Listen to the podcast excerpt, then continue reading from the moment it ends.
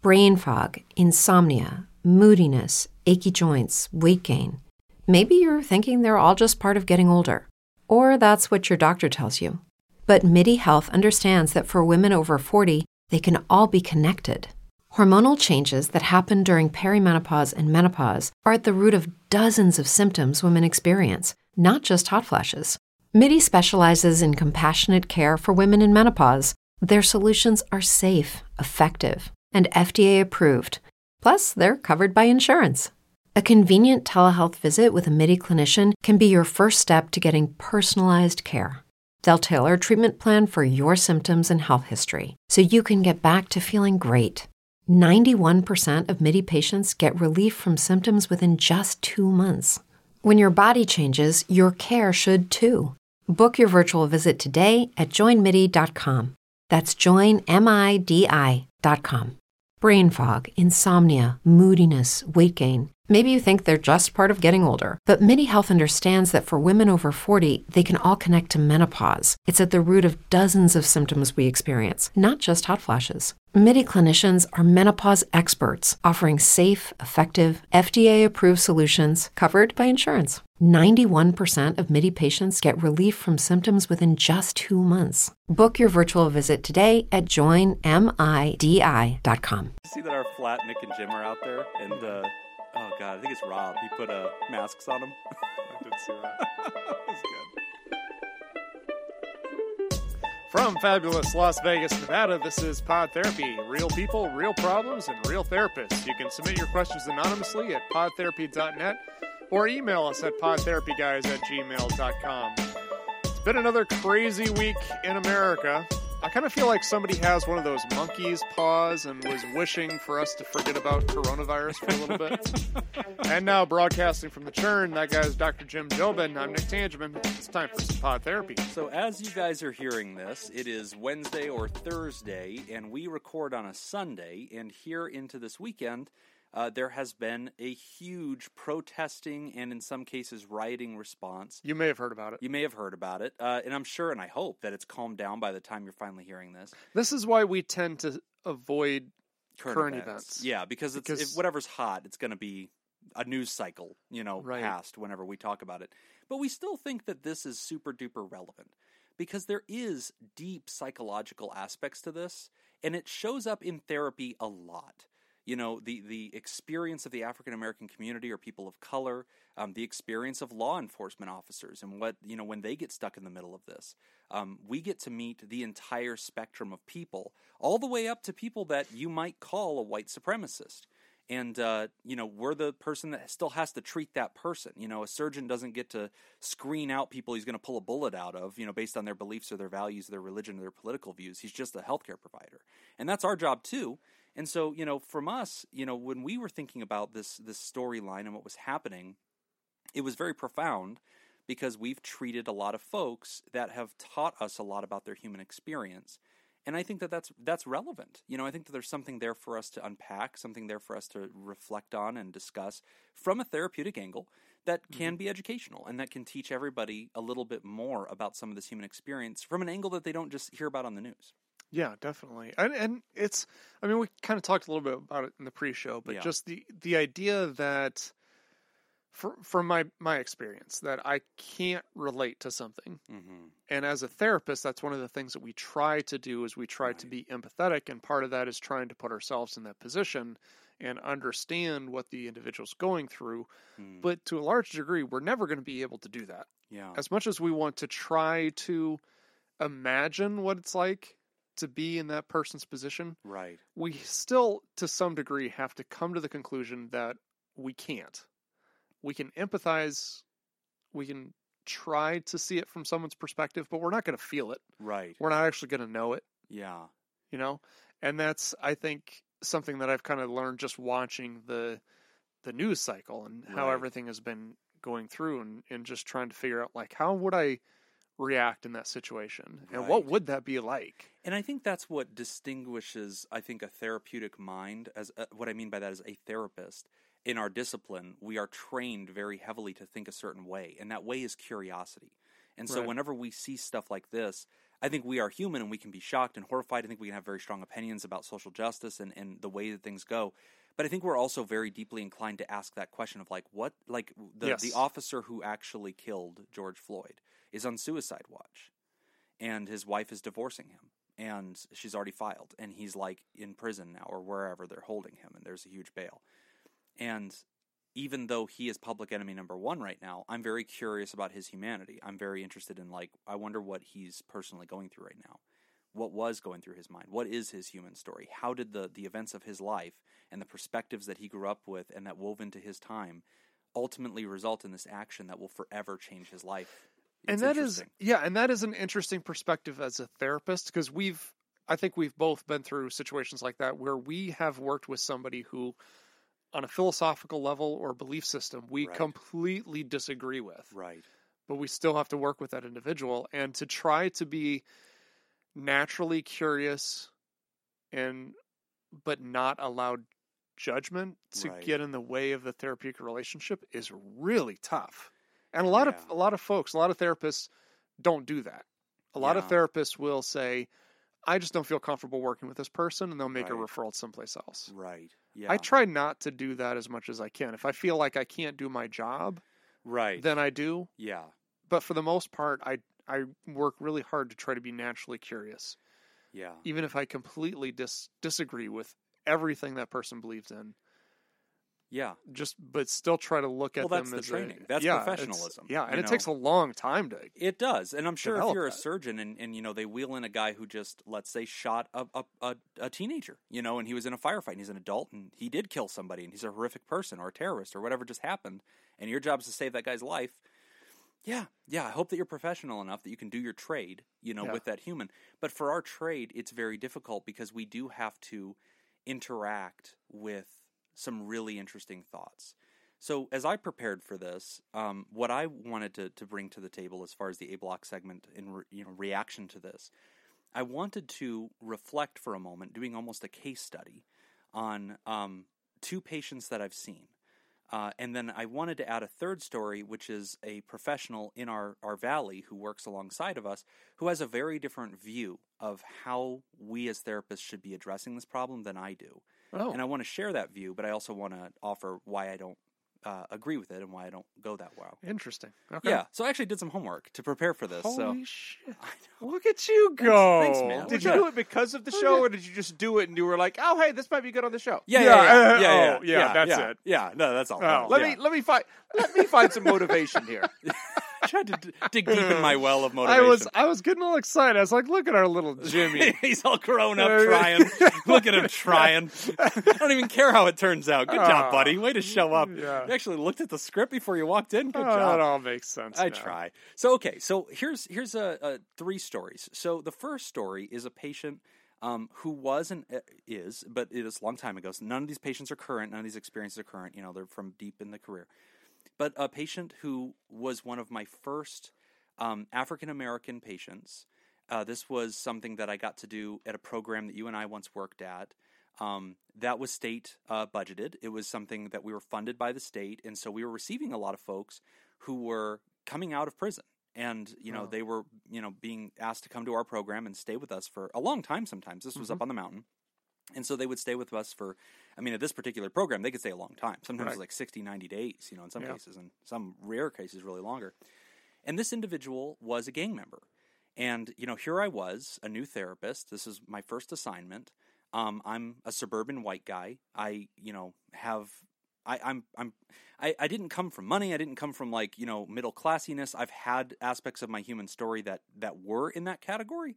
And then I also had aspects in that story that were homelessness, you know, and, Right. and on the edge of poverty. And so I've met lots of swaths of humanity a- across the spectrum throughout that time. And I've lived in lots of different states. So I feel like I'm pretty good at knowing humanity. And I, I usually feel pretty competent. And in, in our training, there's a lot of multicultural competency that we have to do Right. because we're supposed to fill in those blind spots Right.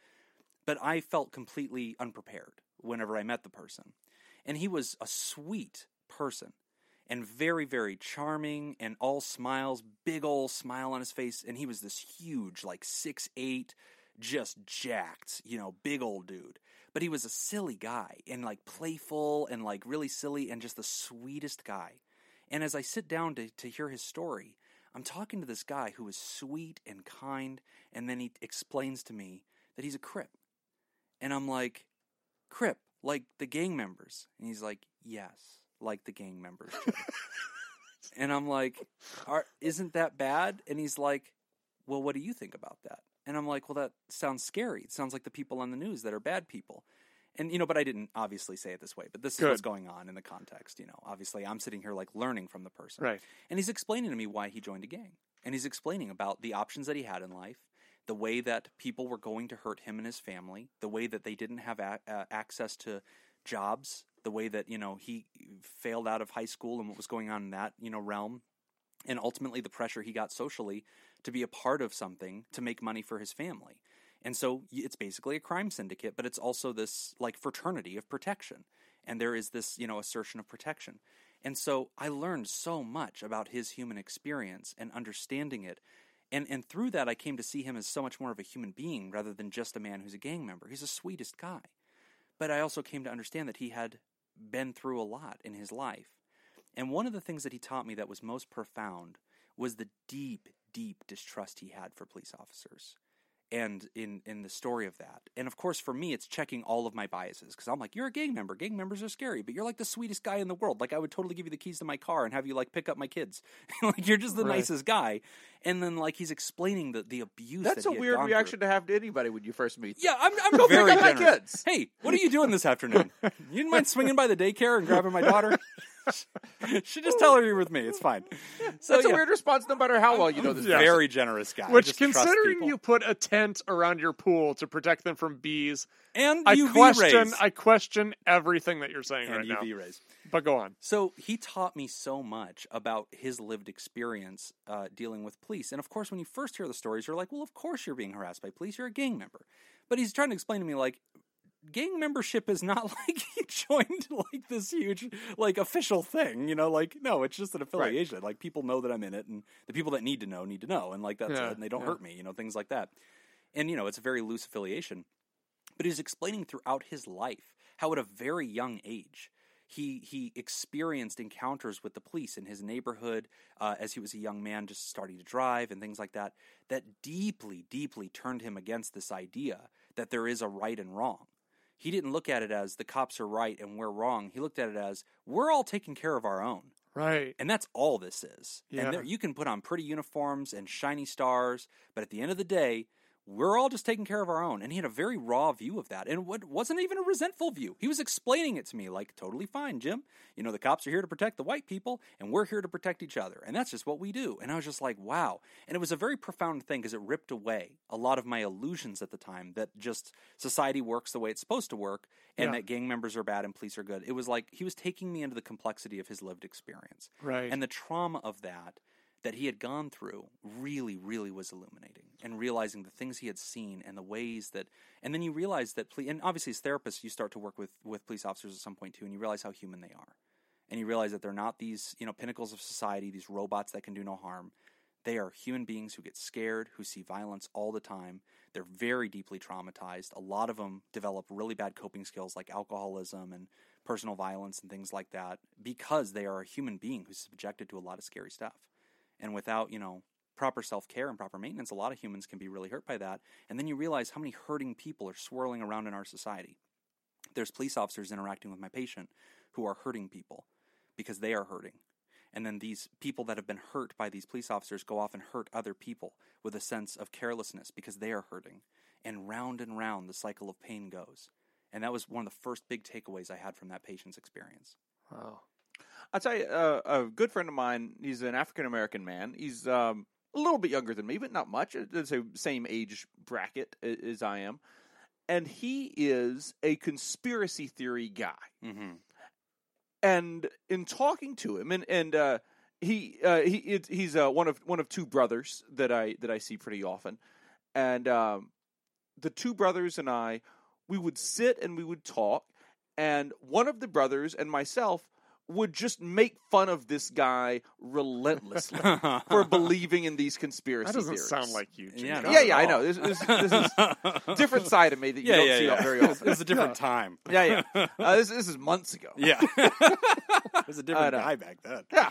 And uh, so we would just sit and make fun of this guy, and he finally explained to us why he believes in these conspiracy theories. Yeah. And it was very simply the government, uh, and when he says the government, in, in large part, he means the police, have fucked me over over and over again, and the government lies to me when they're fucking me over. And so I don't believe anything the government tells me. Wow. So if the government tells me that we landed on the moon, I just I believe it. assume that they are lying. And yeah, Oh, and you realize yeah. it's a perspective Yeah. formed through pain. Yeah. And so his his perspective is the government lies to me. Anything the government tells me is probably a lie. So I'm going to go ahead and look into anything that they tell me and, ass- and go from a place of assumption that they are lying. Yeah. Yeah. Right. And, it And so like becomes that led him to being a conspiracy theory guy. Right, right. And Yeah, that's the same that. kind of thing that wove into this patient's story because he had been raised to distrust that that institution, law enforcement especially. He had gone to jail. He had been pinned with things he didn't do. He had been put in situations where he had to survive, but then he's being charged, and and there's just all this complexity, and it just resulted in this deep, deep distrust between him and the system. And I saw him as this human being. And obviously, you know, it, it was a very specific example in my career because he, more than anybody I'd ever worked with up to that point, revealed to me a lot of the African American experience, the, the the fear that he feels. And we had a police officer. You probably remember this gentleman. He used to come up to the mountain once a month, and he was everybody. Anybody who had a had to have a parole officer, he was their designated parole Oh officer. yeah, yeah, yeah, yeah. Yeah. And this guy would scare the hell out of these people.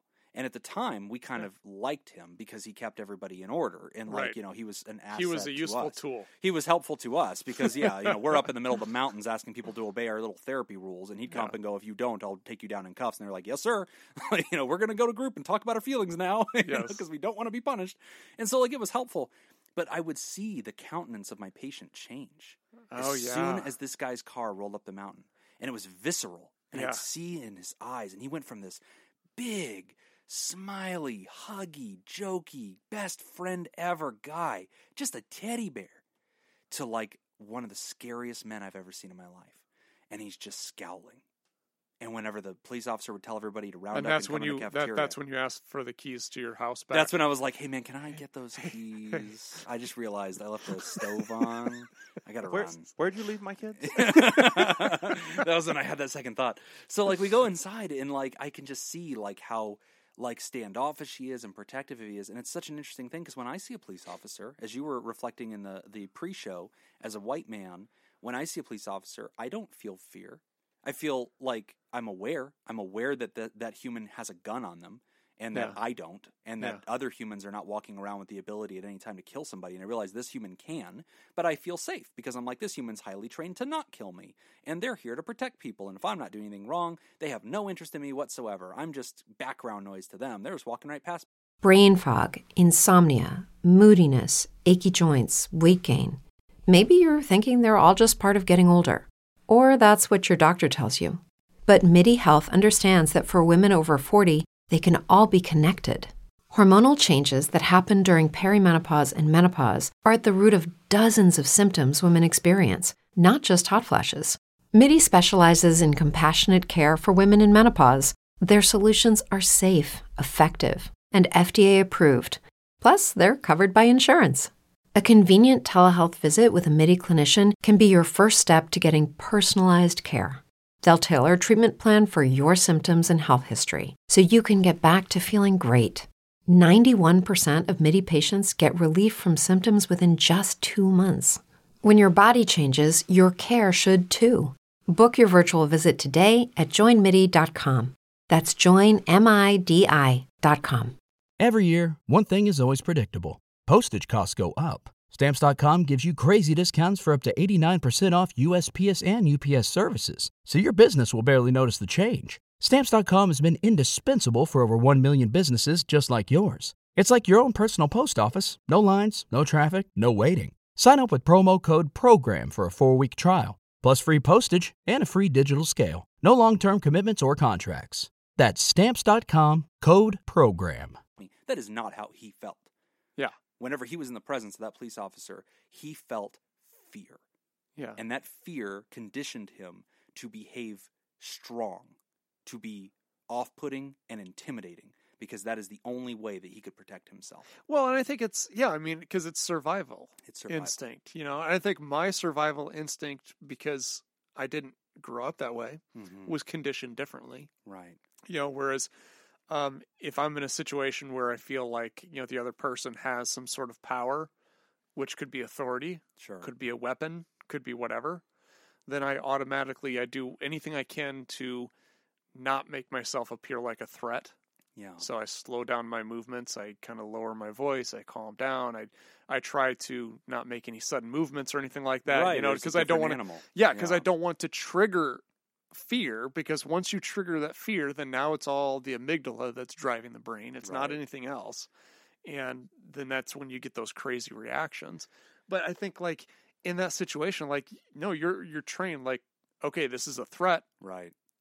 I know right away this is a threat. Well, I this just is all about survival. visually so- see him. Yeah. And and so later on, as I built my relationship with this guy, I asked him about it. Like, hey man, I really noticed a different side of you in the way that you interacted with the police and the you know all that stuff. And one day he finally, I we had a breakthrough, and it was one of the most profound moments of my early career, where I said, you know, I just don't get it, man. You're such a jo- jovial and laughy and huggy and playful and teasing kind of guy, and then it's amazing how it switches over. And he looks at me and he said, you know, Jim, I'm actually not that guy. I said, What do you mean? He said, I'm not that jovial, playful, big white smile guy. I said, Yeah, you are. That's how I've always seen you. He said, I do that to you because you are a white man in power over me. And he said, That is one of my te- my tricks. Because if I, I, I can read you really well, and I'm a lot bigger than you, and if I scare you, you're going to be able to cause problems in my life. So I put you at ease by being over the top playful with you because you seem like a playful guy.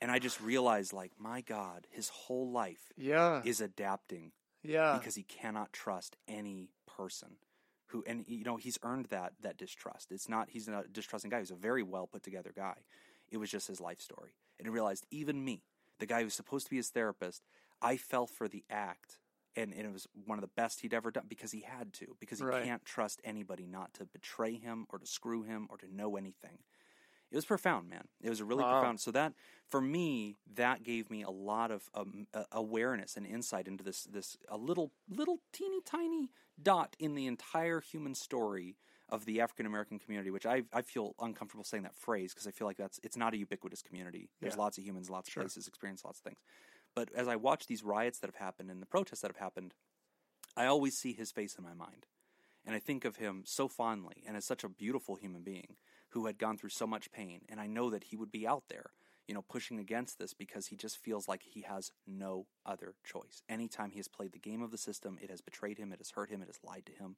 It's like Jacob's friend, the conspiracy theorist. He's just been hurt too many times. And he feels like the only thing he has left, and at, at, times in his life, the only thing he had left was violence. And that was the one tool that was still available sometimes to save his own life. It's profound. yeah. So that was a really profound story for me. That was that was the first one. That that patient that really revealed to me that side of the street. So now I want to tell you about the second patient. Okay. Second patient, uh, middle-aged white guy in his forties, um, military, and very much a supremacist. And this was a tricky one because as a therapist, whenever you're you're curious about somebody and you're asking them questions, you might hear something about them that is off-putting or something that you don't personally agree with. Mm-hmm. But we're highly trained to not make that an issue because that will shut the person down. If you say, "Yeah, I voted for Trump," and I'm like, "Oh, really? Trump's a fucking idiot." Well, there goes our therapeutic rapport. you know, like I wouldn't vote for Trump. Like so if somebody tells me their views about anything, if you polled all my patients and said, "Does Jim agree with you about little things?" They would be like, "Yeah, Jim and I are a lot alike." And that's not actually true. Jim is Yeah. a highly trained therapist. That's not a being a liar. It's just never making my problems your problems. Like if Right. I don't like Trump, that's not my time to tell you that. Right. If you tell me you love him, I'm like, yeah, yeah, he's got a lot to like about him. What do you like about him? And they'll be like, oh, I just love that he's really good at business. I'm like, he is really good at business. And like that's all. Like we're just, uh, you know, I'm seeing your perspective, looking at things that you hand to me, and go, wow, it's really interesting. Well, that's really difficult to do when you're talking to a white supremacist. As somebody who collects guns uh, for the apocalypse kind of thing, and very much has the view that and and this person was you know i don't want to put networks and stuff on blast but the person was very woven into fox news that very much fed into their their their thinking. They had gone really deep down the rabbit hole of very specific news sites and very specific aspects of things. Now this person was nonviolent. If you would have asked this person hey man do you have a plot? Like are you going to hurt? he'd be like whoa whoa no! No! I'm part of the government. Like i'm here to protect you. Like and that's how you would see this person as as a very kind like here to protect you churchgoer everybody's cool you know, no. But when you hear his deeper thoughts, it's it's very deeply influenced to feel a sense of hatred and anger toward them, which for him was Obama and and all the Jesse Jacksons and all the people of the world that you know try to take away the power and he didn't necessarily see it as us and them he didn't see it that clearly but if you'd let him just talk he'd eventually get to us and them you know, Oh. and if you asked him about it, he'd say, no, no, no, I don't see it as that. There's good people, you know, it doesn't matter your race. But if you just let him free fall for a while, he'll eventually land on listen, there's a black agenda and they want to take away power. They want to demilitarize. They want to make us weak. Look at Obama and just listen to it. And it would just be talking points from the darkest parts of, you know, a very right wing web. But it also wove into it um, weapons and like preparedness. And like, I think that if there was a riot, if there was, you know, right now it's the police generally versus the, the protesters, but he would be one of those guys dressed in gear, uh, you know, walking into the Capitol uh, of, of a place with an AK 47 ch- uh, strapped to his chest and demanding something, you know, from a governor and not expecting anybody to stand up to him and, and being completely fine with that. And if there were a clash, he'd be the guy on the other side of the line, the guy with the tiki torches in Charlottesville. Like, that's who he was. Well, I got to work with this guy long enough that I watched him go through a transformative process where he eventually looked nothing like that original guy. And it was interesting because that was not part of my treatment plan. Right. We were just working on addiction. You know, that was it. And this individual got to the end of, of my time with them and that had fundamentally changed. And I'd asked him about it because I, I like to read, when I'm wrapping up a case with somebody, especially if I work them for years, I like to read to them some of my original notes about them to like remind them what I first saw. Hmm. And, you know, I did that and I said, you know, you used to have a really strong perspective, like politically and stuff. I said, you used to be a really angry guy. And he goes, dude, I was. And I was miserable. And he, and he would talk to me about that and be like, I used to be so angry. And I said, well, what, what changed? He said, I stopped watching all that stuff on the news. Huh. And he said, I realized one day I couldn't do it anymore because I was so sad and so angry and so miserable. So I stopped and I just started like going to meetings, going to church, talking to nice people, making friends. And he said, I just suddenly stopped seeing people as like, you know, Democrats and Republicans or liberals and, you know, good conservatives or whatever he wanted to see or, you know, Trump, to use a Trump quote, thugs, you know, and like the, the, you know, civilly obedient, you know, whatever. He stopped seeing it that way. Just, and especially going to the rooms and stuff, I think he just started encountering humans who were Yeah. just like him. He's no different then, but they're very different, but he's no Right. different. And so I got to he see would have seen them as different earlier. Before. If, Yeah. if you described the person to him, he would have been like, "Oh, that person's very different than me." Yes. And then he goes and is spends some time with them. Yes. No, this, this is just me through a different lens. Yes, he started to see himself in others. And so Right. it was interesting to watch that transformation process where I would probably say he might describe himself. I don't think he would say the phrase white supremacist, but I think if you laid out the paradigms that make a person a white supre- supremacist in a paragraph, and checks all asked the him, boxes. Yeah, how much of this sounds right to you? I think Yeah. you go, yeah, this is pretty close. You know, like, and then it's like, well, this is a white supremacist. You go, what? No, no, that's not what it is. It's the conservative platform, you know, like, or whatever. So it's interesting to kind of caricature both those people where I got to see one who taught me a lot about his personal lived experience as a black man. And I got to see this other person who taught me a lot about where his hate was coming from, where his anger was coming from. And it was fascinating to me because it's, it's like Jacob said when you listen to the conspiracy, when you listen to the perspective, and you really try to understand your patient, because I don't try to correct, I don't try to tell you you're mm-hmm. wrong, I just want to understand it made so much it, I want to I don't want to say it made sense because it wasn't the kind of sense that you'd march out into objective reality and have a community discussion about. Right. It wouldn't hold up. Right. But inside of the echo chamber that he lived in, it 100% made sense. Yeah. Every word he said made sense. Now, I think now's a good time to jump in because I think a lot of folks who don't understand therapy or counseling Right. would look into this and say, "Well, Jim, why would you if if somebody is rattling off stuff like that, why don't you jump in and why don't you try to correct that and try to guide them someplace else?" And I think the answer to that is because everything at first is built off of rapport. And like I think this is a really good example. I think this happens often when once you've established rapport with somebody and you get them to that point where they start self-exploration, which is a big part of therapy, they start doing that themselves. Right. Just as in the case with this guy. You know, he started questioning some of his own personal beliefs. He started questioning how he's getting that information. He's becoming self aware of his emotions and things that trigger his emotions and starting to make decisions on avoiding those things. And he's able to kind of work it out himself, which wouldn't happen without first establishing a rapport. Right. And and that was the thing that, you know, this leads to actually the third story. So the third story is a professional who I've known the community, and this is a therapist.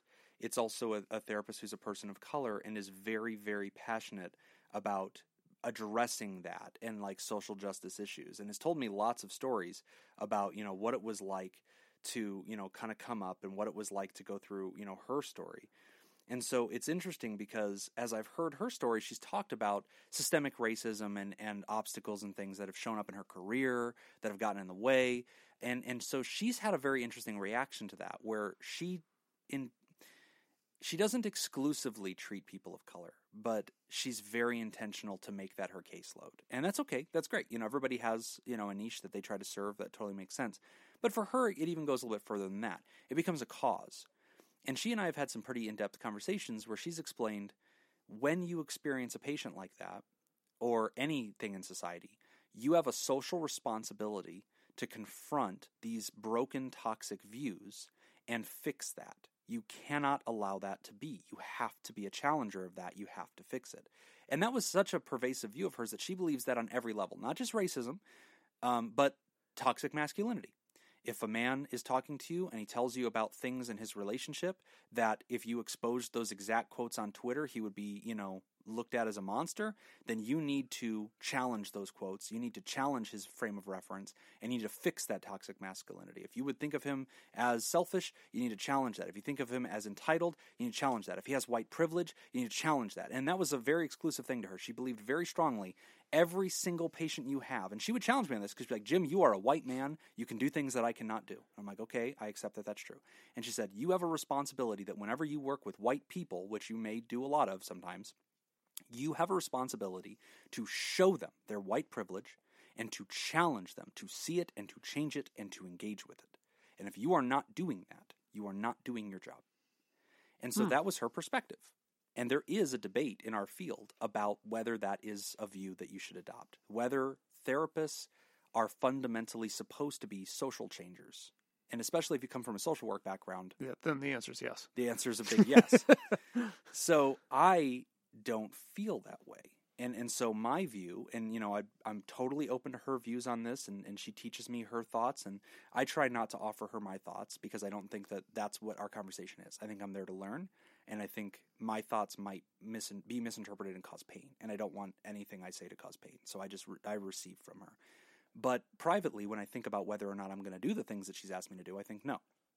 And and the reason I think no is because I don't see that as my job. I am a individual healthcare provider. I am not the mayor of a city. I am not the you know epidemiologist and you know uh, guy who decides cultural norms inside of our system. I am one provider. You walk into my office and you tell me what's wrong with you, and if I notice that you seem a little entitled along the way, or if I notice that you have toxic views, like this gentleman who literally was military assault rifle and talking about how you know somebody just sh- probably should have popped a cap in Obama, you know, like obviously I'm not I don't know. I don't see that as now I need to jump in and say, "You know what? You're being a racist." Or obviously you wouldn't be that confrontational about it. But I Yeah, I yeah. just don't feel like that's part of my treatment plan. Like the third item on my treatment plan is not address systemic injustice and white privilege perspectives. That's not what we're here to do. That's further down the list or higher? it's not number 3. Okay.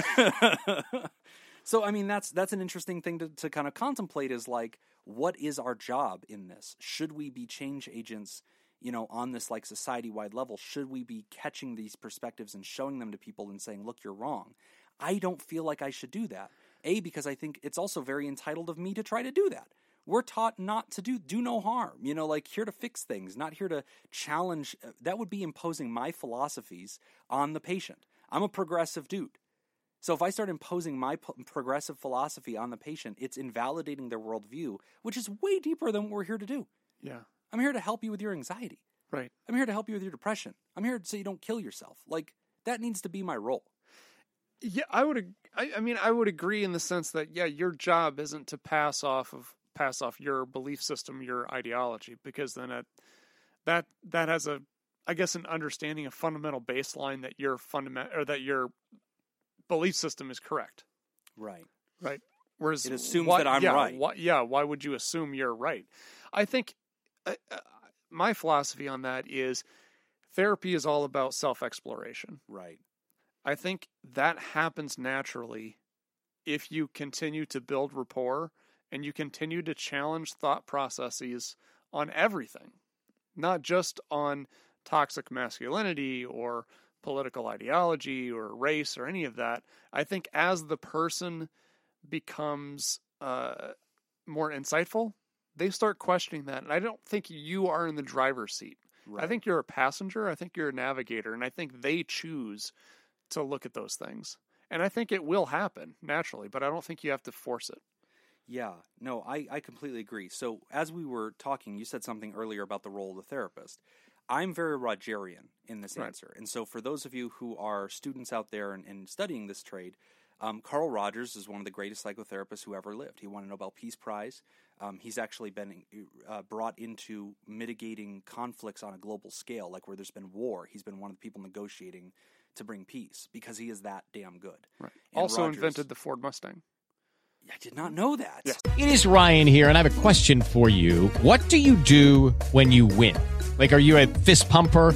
A woohooer, a hand clapper, a high fiver. I kind of like the high five, but if you want to hone in on those winning moves, check out Chumba Casino. At ChumbaCasino.com, choose from hundreds of social casino style games for your chance to redeem serious cash prizes. There are new game releases weekly, plus free daily bonuses. So don't wait. Start having the most fun ever at ChumbaCasino.com. No purchase necessary. Group. Void were prohibited by law. See terms and conditions. 18 plus.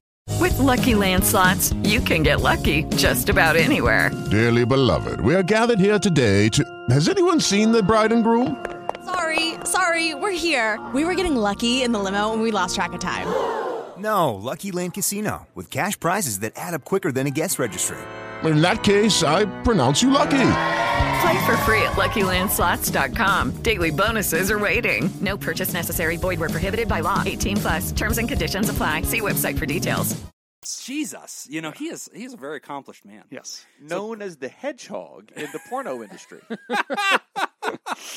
So Carl Rogers also wrote a few books, and one of his books talks about the way to be a therapist, and it's a manual for that. And here's a quote. It's one of the quotes that I've really always appreciated that he wrote about, and I just wanted to read it out loud because I think for me it justifies why I take the perspective I do about it's not my job to change somebody's white nationalism or mm-hmm. challenge anything. You know, with you could have said with my first patient, the African American gentleman who had perceptions that that crime in some ways is justified because the system is broken. Well, I could have said, hey, philosophically, I disagree with that. I believe in law and order in society. And even though you've been through a lot of trauma and sad things in your life, you need to, you know, not do crime anymore and realize, like, obviously, I'm going to help him not to be self destructive. Right. Like, that's healthy. Yes. But, like, I'm not going to say you're wrong Yeah, about the what system. yeah, because what you Yeah. do at that point is you put him on that side and you on the other, Yeah. and then you're no longer. And look at how hard it already was for us to bridge that gap. Right. He was lying to me the whole time with his personality. So the most important thing I can do is connect. So here's what Rogers said. He said, The therapist, at his best, does not suggest, advise, or persuade. He does not assume responsibility for the client's decisions. Instead, he encourages the individual, now more clearly aware of his true feelings and with more acceptance of his total self, to take the responsibility for making new choices. Often hesitantly, often fearfully, the client does so, and is cheered and encouraged by the fact that he finds he can successfully take responsibility for himself and can direct his energies toward new, self chosen goals. So that comes back to internal locus of control. That mm-hmm. comes back to non directive posturing and therapy. I am directive if there's a problem. I am directive. You come into me and say, I have anxiety. I'm like, you're going to work the gym program. It's going to be my program. I'm going to show you how to do it. You're going to do what I tell you to do, and I'm going to fix you. That's directive, right? But with a lot of these cases, I'm non directive, especially if you're revealing things along the way about your, your worldview. And if I think that's not correct or wrong, I don't feel it's my role to step in and do that. I feel that I'm here not to challenge and persuade you that I'm right and you're wrong, to help you be non self destructive, to give you the space to encounter your truth. And usually, if you give people that space to talk it out and you ask strategic questions, they bump into why those are dysfunctional views anyway. In both cases, the, the clients came from toxic perspectives. And in both cases, through engaging with a therapist, their views were, were developed and grown and broadened, and they ultimately changed a little bit. And I think that that's a win. Yeah. And they all, the, both of both cases, they were dealing with addiction, and in both cases, they were successful. And ultimately, I think that makes them more wholesome, better human beings, even if they're still going to go through the story of life. Yeah. So, a little bit of three stories there to sort of match against what's going on in current context and hopefully contribute something. Yeah. Yeah. Answering the questions that you guys didn't ask. and also, big plug for the Ford Mustang. Still not not a and also just for men decided not to sponsor the show, even though I tagged them out Yeah. on social media. I saw that. Jerks. Yeah, and they responded, but uh, the answer was uh, no. No. That's a hard no. That's a hard no, Jim. I'm used to it. All right. Well, we are going to take our first break, and when we come back, we are going to talk about a question about medications. You're listening to Pod Therapy.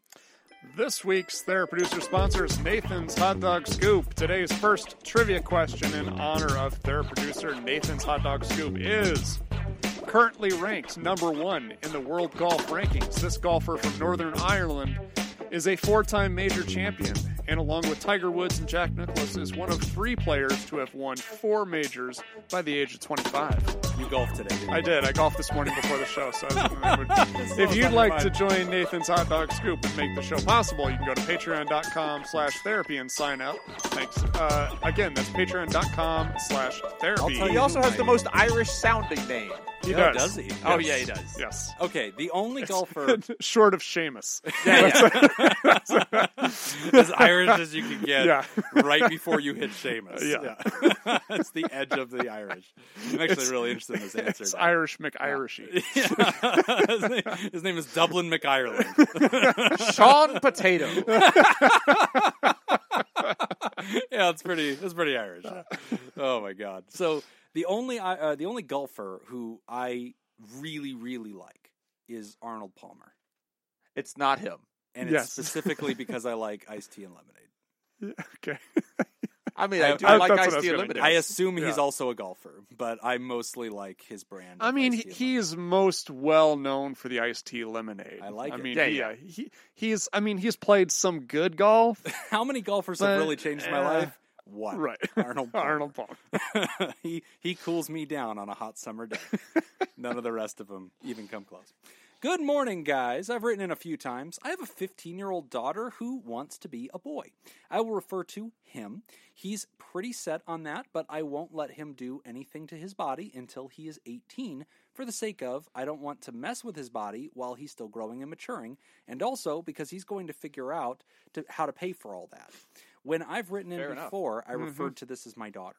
He was in a mental health facility in October for six days. When he came home, it was probably the best of us because it opened up amazing doors for a great therapist who specializes in transgender work and is a psychiatrist. He's been on a form of Prozac and Buspirone. About two weeks ago, the doctor increased his dosage for both medications. Since then, he has been having insane nightmares, delusions, and hearing voices.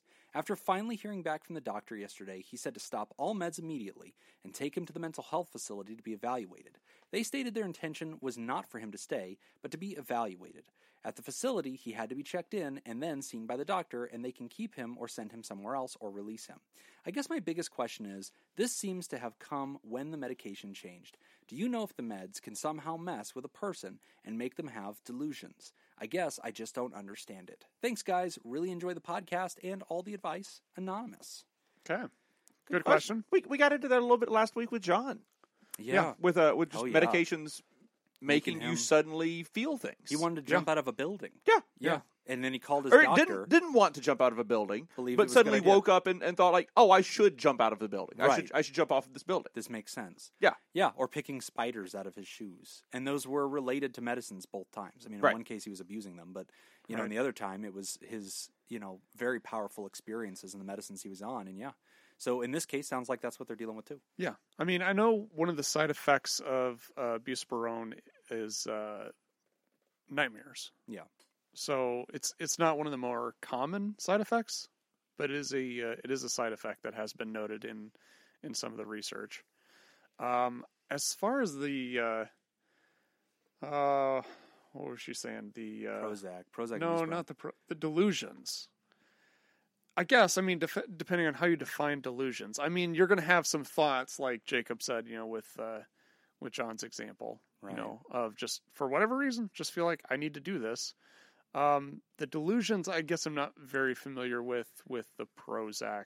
No, I, I mean, I don't think so. Okay, yeah, the the obvious variable that has changed here is medicine, right? And so, if Yeah. this patient in no way had any of these symptoms ever, and then you introduce Prozac and Buspirone, and then now they're, but that's the thing; these reactions seem really big for Right. literal SSRI, Prozac, and Buspirone. Right. I mean, Prozac is an SSRI. That that is the Tylenol of mental health. It is your basic antidepressant, anti-anxiety med. I don't know that I've ever heard of that big of a reaction to it. I've I've seen discomfort. I've seen a little bit of anxiety. I've seen, you know, ironically because it's there to treat anxiety. Mhm. I've seen some people, you know, have little side effects, but you know, nausea, but never something on this level. And even with buspirone, I really just don't anticipate these kinds of symptoms. But obviously, that's the variable. Obviously, that's the big thing that changed. And so you look at that and go, well, clearly that must be the smoking gun.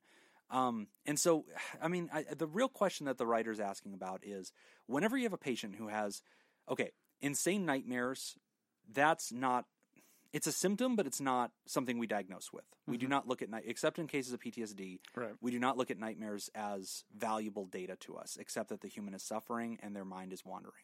And there's lots of meds like trazodone or Seroquel that might help with that. And you know, again, we do not make medical advice recommendations on this show. We're just an educational show, but I'm just re- opining on what I've seen in the past, right? But the parts that are actual symptoms, uh, delusions, and to remind the the majority of listeners, when you have um, what we call psychotic features, that word psychotic scares a lot of people because they think it's like evil clown stuff. But no, it's just a medical term. And psychosis or psychotic features just means you're hearing things that aren't there or you're seeing things that aren't there. And usually those are hallucinations. A delusion is a little bit different. A delusion is not I'm hearing something that's not there or seeing something that's not there. A delusion is a perspective. Mhm. They're out to get. It's paranoia sometimes, or it's um, this celebrity loves me. You know, they they Oprah's winking at me when it's specifically me. You know, it's it's I can't trust you. You're all against me. You're you're not here for me. It's Kind of has to. I mean, wrong. it's it's like beliefs. It's a belief. Yeah, it's it's a deeper belief. Right. It goes back to John's example from the last show where John was saying I had a delusional idea Yeah. that jumping out of a window made sense. Like that was a good choice. Is it so in in the mind of the person there are there are things that they feel that they can prove. So they they might see something and so they feel that they can prove that that thing exists. They it might not be there. It might be it might be a hallucination, but they can they can really point at it and say that that exists. So would could a delusion possibly be something that they feel is true but something that they can't necessarily It is similar to that. Yeah. Okay. Like a hallucination, they most patients will tell you, "I'm aware this isn't real. I'm Okay. aware that the voices aren't real. I'm aware, but it also kind of doesn't matter because your experience is real. Right. Right. You know, if I see a constant scary thing jumping out at me, being able to tell you I know that that's not real does not protect me from the jump take. Still like- scares me every yeah, time. It still scares me, and it causes me to have pain. Have you ever done the experience where uh, you put earphones in and then you actually listen Oh, to the Jesus. voices? Yeah. I did that at a training once when I was a, a graduate student, Yeah. and we actually had to like for the assignment. What we had to do is we had to go out into the union, the student union, and like ask people directions, like where's the bathroom, and we had certain things. you. Yeah, and it was hard. Oh my and God. even like knowing that it's not real. Obviously, it's just an audio that I'm listening to. Right. Um, but it's hard just to interact with people. I couldn't do it. And, Yeah. and so for me, I quickly had to take them off because I was feeling like I was going to lose my grip. Because like these voices, it, the the ones that we were trained with were uh, persecutory. They were Oh, yeah, hurtful, ours were too. Yeah, Yeah. and it's just like scary. You're horrible. Yeah. You know, we're coming for piece of shit. You know, Yeah. and like really really scary things. It's like God, I can't do this. Like I Yeah. had to stop because I was like I'm done. Like I tap out. You, know, you guys win. I'm going to help people. Yeah, you guys can give them medicine. But you know, this is a, a situation where the patient's having delusions. We don't know what those are, but it's it's false perceptions of reality, not hallucinating something, perceiving reality in yourself incorrectly, and usually in a self harmful or Mhm. destructive way. We're all seeing nightmares. That's again not a symptom. But then the third thing, hearing voices. So when we're hearing voices, we consider that a psychotic feature, okay? Something's not happening, you're perceiving that it is. Your senses are not working accurately. Is that a side effect of Prozac or buspirone? Boy, I think you'd have to stretch. I think you'd have to really stretch. There'd have to be a chemical problem going on with the person and a mismatch with the medicine. I defer to the psychiatrist treating, Yeah. but you know, I think that psychiatrist is going to screen for everything Yeah. you know, and and pro- might be noticing at 15 years old some kind of schizophrenia. That that might be what's happening is that this child is is 15. They are now developing into the age range where we might be catching some of these features, and that might be what you're actually seeing. It might not be a medicine. Could thing. be. Could, Could be. I mean, honestly, I think the best your your best route is to continue working with your You psychiatrist. absolutely did the right thing. And yeah, and, Yeah. and also just being very open and report everything that happens. right. The the more information your psychiatrist has, the better. The other thing too that I want to comment on is you know going back into the hospital because a lot of times people will look at that as some kind of a failure Right. of something went something went wrong and that we got to start all over again. Right. People have that perspective of going to an inpatient psychiatric Yeah. setting. And that's not really the case. No. The way that they did it, I think, was really good. It's almost kind of like, okay, bring the car back into the shop. Yeah. You know, We'll it's tell you. it's safe in here. Let us take a look at it, Yes. and then we'll get it. You know, we'll get it fixed and get you on your way again. Yes. That's a really good use of an inpatient psychiatric. Hundred percent, and and I think that writer is the thing that we definitely want to signal back to you. You one hundred percent handled that correctly. Yeah. Like faced with these, you know, new features, faced with new symptoms, you reported it. You partnered with a strong therapist and a strong psychiatrist. They're monitoring the meds. They're working well with your teenager. First off, you are one of the lucky ones to even have a good team like that. A lot of times, it's very hard to find a good duo. Like you might find a good therapist, but then you struggle to find a good psychiatrist. You might find a decent psychiatrist, but then it's hard to find a really good therapist. And that therapist specifically specializes in transgender, you know, uh, experiences. Wow. So like this is a great recipe. Lean in. Mm-hmm. Don't look at this as things going wrong. Look at this as more data. As Nick often says, don't look at it as something's, you know, it's just data. It's just information. just information. Learn from it. Give that information to the team. Let them try to, to work out the medicine. Obviously we're not going to make any medicine recommendations not even our scope. We don't even do that. Until nevada actually wrote that emergency order expanding all of our scopes indefinitely. So i've also opened up an obgyn clinic too. You guys should swing by. Excellent. yeah i'll get you a mammogram get you out of there real quick. Cool. but uh, yeah. So anyway ryder Just good trying luck. to think of a place I'd like to go to less than And what- what- OBGYN. And what'd you come up with? OBGYN, Nothing? optometry, So, hair yeah. care, and tire and lube. The one-stop shop. I got it all. quite a list. Yeah, yeah, yeah. I just, I, you know, trying to diversify, man. These are uncertain times. Yeah. Since our scope has been lifted, I'm now a, now an airline pilot. That's pretty cool. So- How's that going? Great. Yeah, just phone not ringing a lot, but Yeah. waiting on the bench. Yeah. so great job, Ryder. I think you're handling it exactly right. And um, you know, no comment on the transgender aspect of things. I don't think you asked any questions about it, so I'll Yeah. stay stand Well, down. sounds on like that everything's going fine with Not it, our so business. Yep, you didn't ask about it. Yeah. All right. So we are going to take our second break, and when we come back, we're going to discuss hopelessness. You're listening to Pod Therapy. This week's thec- second Theraproducer sponsor is Dr. Ben Don. Today's second trivia question in honor of Theraproducer Ben is A golf ball. oh, close. This female American golfer became the youngest player to qualify for a USGA Amateur Championship at the age of 10 and turned pro shortly before her 16th birthday. She won her first major at the 2014 US Women's Open. Arnold Palmer. Arnold Palmer, two for two. Nailed it. Uh, if you'd like to join Ben Don and make the show possible, you can go to patreon.com slash therapy. And thanks for signing up. It's a women's golf. That's cool. I, I wanted to do one male golf. Yeah, one women female play golfer. golf, Jim. Yeah. Hey, no, hey, hey, They're- whoa, whoa, they're whoa. able on, to Jim. do that Everybody now. calm down. Everybody Hey, calm Jim, they can also vote. Have they made any good drinks? That's what I care about. Call me whenever they pioneer Yeah, whatever. Chauvinist. blending together lemonade and iced tea. Chauvinist. Okay, let's just talk about the women's suffrage thing again. I don't feel like we all kind of came to the same page. You guys see what I'm seeing on this, though, right? Like the suffrage thing. Can you believe it? You see it, right? we're all on the same page. We're, we're all friends here. I don't even, I don't even remember what that joke was. The joke was that. no, no, I don't care. okay. You misunderstood. You misunderstood my what I was saying. All right. Hi, Jim. Hi, Nick. Uh, I have no light or friendly introduction today, so here goes the word vomit. From the waist down, I feel numb. This is one of those fear responses we can't really explain, but everyone knows and feels their version of it. Up till now, today had been a me- more successful day in terms of managing my sadness, but now I have a horrible eye twitch and a desperate need to write.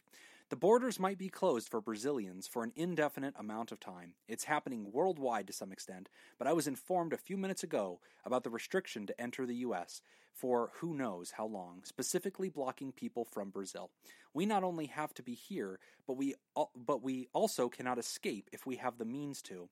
Not that this is our biggest problem by far. This is just a little bit more of lighter fluid thrown into this dumpster fire of a situation right when we think the flames are starting to diminish. Nonetheless, it hits me hard every time I'm reminded of how fucking helpless I am. So, why did I leave? This question haunts me. Whenever I planned to go visit Indiana, I was fully aware that I would have to come back. But for some reason, part of me decided I was staying as soon as my feet stepped out of the plane in Chicago. There was almost an alien voice inside of my head trying to convince me to hear it, to trust it, to understand that this was the time to do the unthinkable and stay. I had no idea what was about to happen. I got bombarded with questions and information for two weeks, everyone trying to put solely on me the ultimate decision to either stay or fly back to Brazil. And I was just trying to have someone else decide for me or to let me and make me stay. I never wanted to leave. I was desperately looking for a way to stay. I failed.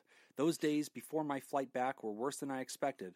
The moment we parked at O'Hare and I knew I had to go thousands and thousands of miles away, I felt physical pain. I couldn't move.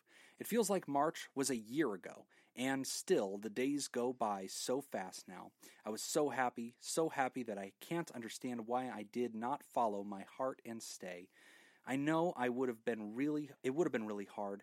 There were a lot of factors in the equation and I had no control over most of them. So now uh, so how come I blame myself each day when I wake up here?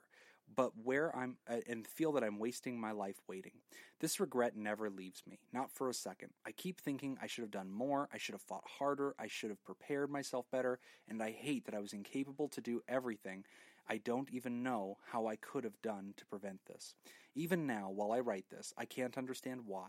Sure, there is a lot of real life problems involved in this, including my ability to buy my medication, for example, so I can reason myself out of this loop of despair when I need to, but I still think I was fucking weak and I would have found a way. Now it's too late. I'm not there anymore. I'm trapped here and I have to deal with that too.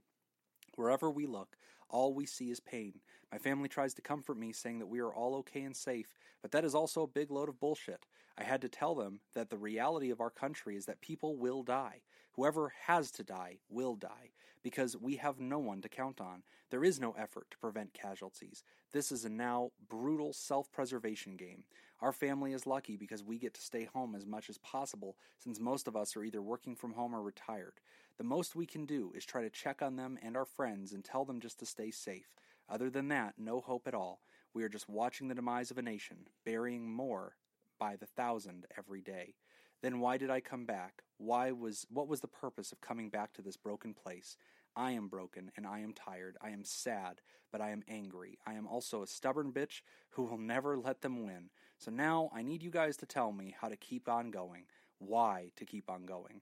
How do I overcome this regret that is probably the biggest regret of my life? Thank you for everything. Stay safe, Manu. Hey, Manu. Gosh. So Manu's in Brazil. Manu visited America uh, and went to Indiana and spent some time out here. She went back right as the global pandemic thing was really sweeping up. And it was a hard decision for her. She was unsure if that was even a safe decision, but the law being what it was and the circumstances of her life being what they were, she felt like she had to go back to Brazil. Brazil has become a festering hellhole for the pandemic. It is fast becoming one of the worst casualty nations in the world. The process of uh, quarantine and protecting people was completely abandoned there. Um, the president there is very, very powerful and kind of can do whatever he wants. And there's also been a lot of lockdowning. Uh, America said anybody from Brazil is not welcome here anymore. And uh, that's because it's so dangerous and the pandemic is so rife. So, whenever your life feels like it's spinning out of control, and whenever you feel trapped and you feel a sense of regret that you've made decisions that ultimately put you in a worse spot than you could have been, feel like you jumped right in front of the train as it was coming, how do you cope with that? How do you how do you answer that question of how do you keep going on? Well, first of all, you have to stop living in the past. Mm. Yeah. The past is a shitty place to live in. Yeah, right. And I think as long as you are constantly looking at, I should have done this, I should have done that, I shouldn't have done this. Um, okay, Yeah. great. You know, what good does that do you? Like Right. we're okay. It's it's done now. There's there's nothing you can do about it. Mm-hmm. Um, continuing to dwell on it is not going to make it any easier to cope with. Mm. It's just we have to kind of we really need to focus on where we are right now, Mm-hmm. present moment. Because the other really harmful thing about going back and constantly second guessing yourself is that you're assuming that you know now what would have worked out better. Mm. And sometimes we can imagine that and it seems logical. Well, now knowing what I know, I would have done this. Well, but you're still only that's that's only your best guess right now. Mm. You don't know that it would have worked out any better, right? I mean, that that's the danger of of constantly looking back and kind of living in the past. Yeah. It's it's never going to be helpful. Um it's you can't say that you would be in a better situation than you are now. Maybe, but maybe not. Maybe we not. we don't know. Yeah. You don't know. You, there's nothing. I guess to be scientific about it, there's no good data there. Mm. You know, I remember reading a quote that said something to the effect of to think upon the past is depression, to think upon the future is anxiety, to think upon the now is to be at peace. Right. And I think that there's some truth to that. You Jim know, Jobin. can yeah, uh, Wayne Gretzky, Jim Jobin. and so I think that if you if you look at it like that, Manu, yes, I think you're allowed to mourn what happened. I think that you're allowed to mourn the global apocalypse. I'm sure I'm not the first person to tell you you had no way of knowing accurately what was going to happen. Um, you had guesses, they were pessimistic. It turns out reality matched your pessimism. That's not usually the case. In this case, it is. And you're kicking yourself because you feel like, well, I called it. I knew it was going to be this bad. I hated, you know, the way my country was going to handle things. I didn't trust my government. And now look at how bad it is. I think you're allowed to mourn that. I think you're allowed to feel that sense of regret and that sense of sadness. But I'll tell you the same thing that we tell people who are recovering from addiction. Looking at the catastrophe of your past does not empower you in the present. You have to mm-hmm. stay in the now. Just for today, you're safe. Just for today, as John said last week, there's enough food in the pantry. Just for today, your family is safe. And just for today, you're going to be okay. And yeah, you're looking out the window and on the TV and you're seeing terrific and horrible scenes and, and terrible tragedy. And it's hard not to internalize that. It's hard not to attach to that. It's hard not to be affected by that. And I'm not asking you to not be affected by that, but I am asking you to stay in your truth, to stay in the now and to also be very wary of not looking too much into the future with too much predictive power to tell yourself it will never this, that, or the other thing. It uh-huh. will always this, that, or the other thing. That's not true. And the last thing I would say to you is, and this is true of anybody out there who's struggling, the one thing I want people to come back to is to remember that you, as a human being, have overcome tremendous things in your story. You have navigated really difficult obstacles, things that at the time you thought were going to overwhelm you, things that you did not feel that you were equipped to surpass when they were happening, and yet you did. Here you are today. And whatever you're facing today, whatever situation is in front of you today, you need to remember who you are. And you need to remember that same person that has overcome amazing obstacles in the past can overcome these obstacles today. And that one day in the future, you will look back on this and think, my God, that was so hard, that was so terrible. But I endured. If you can endure, the world will change. Change is inevitable. It is happening always around us and through us and among us. And if we will just stay where we are and get through it, change will ultimately happen. The world will come back to where it needs to be. And your life is going to look better in the future than it does now. Hold on to that. Sometimes it's all we can hold on to. So I watched uh, last night. I watched the movie Jojo Rabbit, Yes. which uh, in our pre-show um, we discussed that Jim doesn't actually think is a real movie. I Uh, really hope it is. I can't believe you've never heard of this movie. Uh, anyway, at the end of the movie, they talk a lot about uh, this German poet. Do you know what I'm talking about, Jacob? Yeah, I don't remember. I don't remember the name though. Okay, I because I know the name, I cannot pronounce it. It's R I L K E, Okay. but it's not Rilke or Reich. I think it's, Ulrika. No, it's uh, a, it's German, but I can't remember how to actually pronounce it. But they end the movie at the very end. They actually have this poem that Okay. they were talking about in the movie, and the poem is it says, "Let everything happen to you, beauty and terror. Just keep going. No, or I'm sorry, Yeah. Let I just completely fucked up the entire poem.